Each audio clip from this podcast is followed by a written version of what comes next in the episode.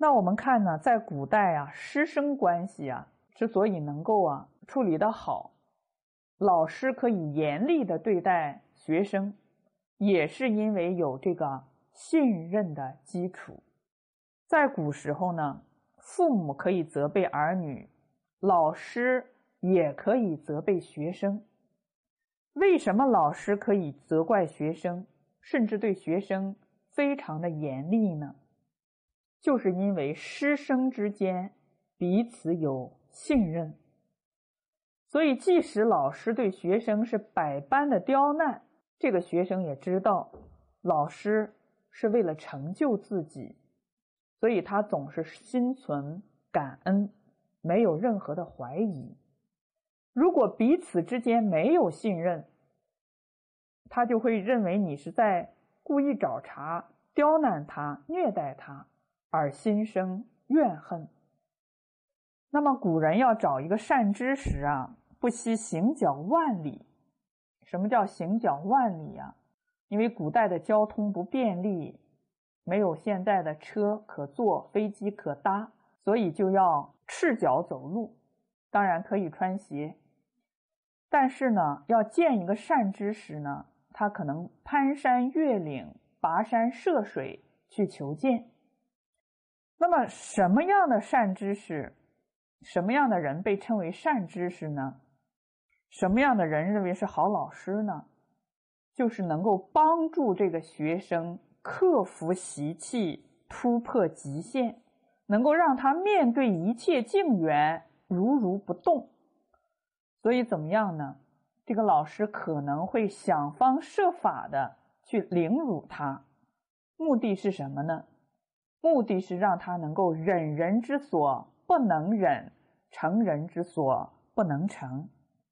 那么这也是善知识啊，老师教导学生的一种办法。所以中国古人有句话说：“严师出高徒。”在孟子上也说：“啊，故天将降大任于斯人也，必先苦其心志，劳其筋骨。”饿其体肤，所以空乏其身，增益其所不能。所以你想想啊，要想成才，哪有那么容易的事呢？要经过一番磨砺，要苦其心志，劳其筋骨，饿其体肤，所以空乏其身，增益其所不能。你越是。哪个地方有问题，越要针对你的问题给你考验，增加你的能力，让你无所不能。所谓梅花香自苦寒来，所以纵使老师想尽了方法，设置了各种让他感觉到屈辱虐待的手段，这个学生呢，仍然是感恩。戴德，这是因为什么原因呢？就是因为师生之间有信任，所以在古代的时候呢，老师教导学生是不遗余力。原因在哪里？原因在于学生对老师有信任。但是我们在现代社会啊，因为学生对老师的信任。不足，稍微对学生严厉一点儿，学生可能就心怀怨恨了。所以现在的老师呢，哎，对学生啊也不是那么严格了，那也就很可能培养不出最高等的人才了。那么这个呢，就是告诉我们呢，要做事，要把人龙关系处理好，首先要取得别人的信任。如果没有别人的信任呢？哎，我们看似啊发心很好，但是效果不一定很好。就像前一段时间呢，我回自己的老家呀，哎，去陪母亲呢探亲，想想自己啊生长在这个地方，对家乡啊充满了感情，所以也想呢，哎，回报家乡的父老乡亲。自己没有什么能力呀，但是啊，给大家讲一讲传统文化，还是可以的。于是呢，就有同学啊去联系，哎，我们的政府，让我去给这些政府的官员讲讲课。一般像中央党校的老师啊，很少能够到，哎，基层政府去讲课的，基本上请不到，而且去了之后也很傲慢，要很多的讲课费，这比较正常。结果我们去了之后，你看是主动送上门去的，而且还很谦虚，还不收费。结果怎么样呢？结果人家心里在想啊，哎，现在的人不是图名就是图利，既然不要钱，可能讲的不怎么样，哎，是为了到我们这儿来出名吧。所以怎么样呢？哎，所以啊，讲课之前呢，虽然也招待也很客气。但是看不到有内心的恭敬，结果我们讲完课之后啊，这个领导人呢态度一下就变了。为什么变了呢？因为他从讲座的内容之中啊，深刻的感受到，确确实实是为这一个地方的百姓着想，为在座的所有领导干部着想，没有任何的功利之心，而且讲的效果还不错。大家听的还如如不动，所以走的时候啊，一直把我们送到这个两个县的交界之处，哎，才他才返回去了。所以你看呢，从这里告诉我们什么呢？告诉我们现在做事呢，首先要取得人家的信任。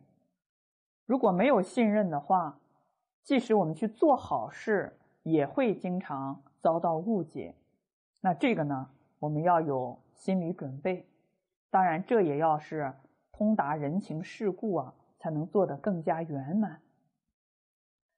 那我们现在再看第一百零三条：夫信由上而结者也，故君以信训其臣，则臣以信忠其君；父以信惠其子，则子以信。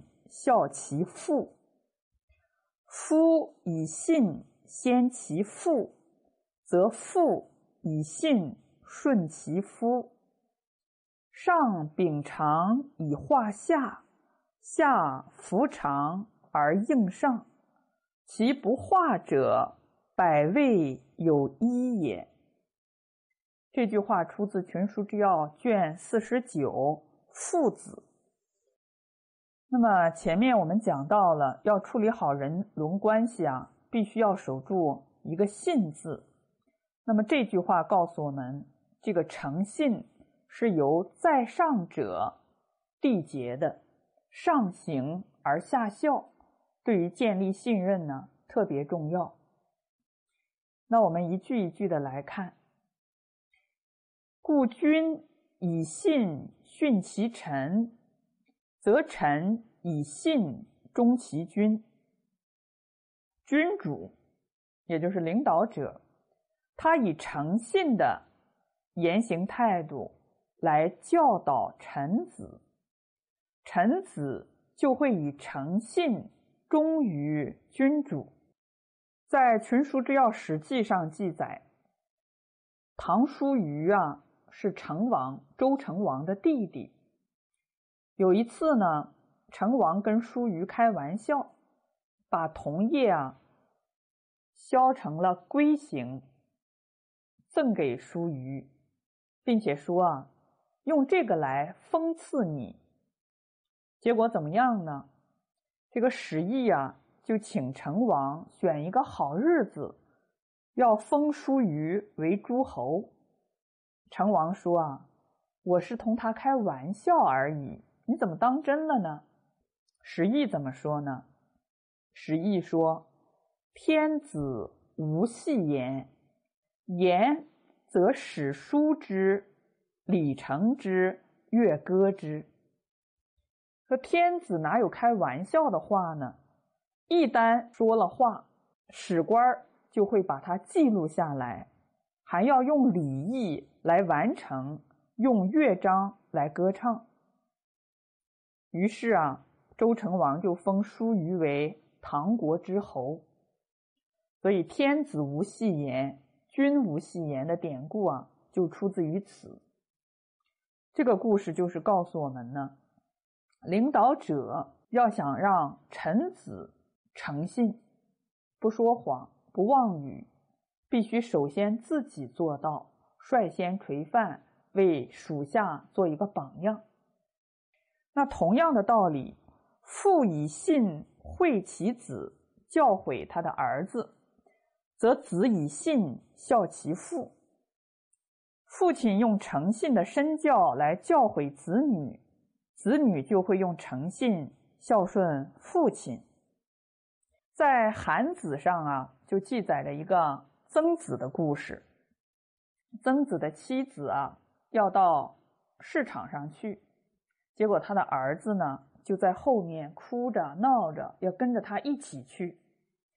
不得已啊，他的母亲就对儿子说：“哎，你回去吧。”等我回来后，杀猪给你吃。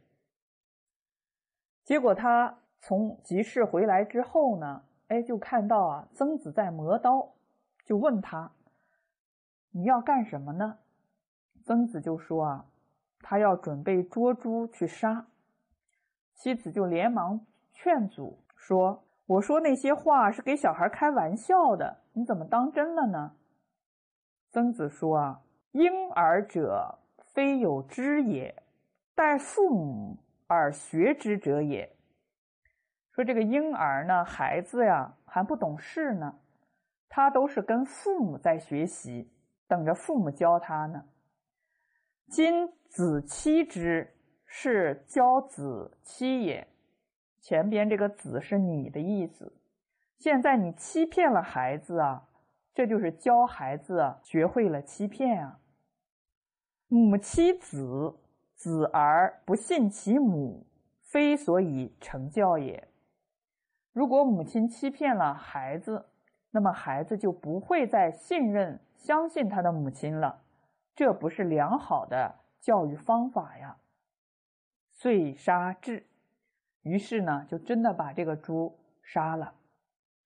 所以你看，古代的人呢，一言一行、一举一动啊，都是儿女的榜样。所以呀，不能够说欺骗儿女的话。如果我们看到儿女不诚实、说谎了，那一定要反省一下自己平时的言行。那么这个呢，就是讲父母的言行举止，对儿女来说呢，都是榜样，要小心谨慎。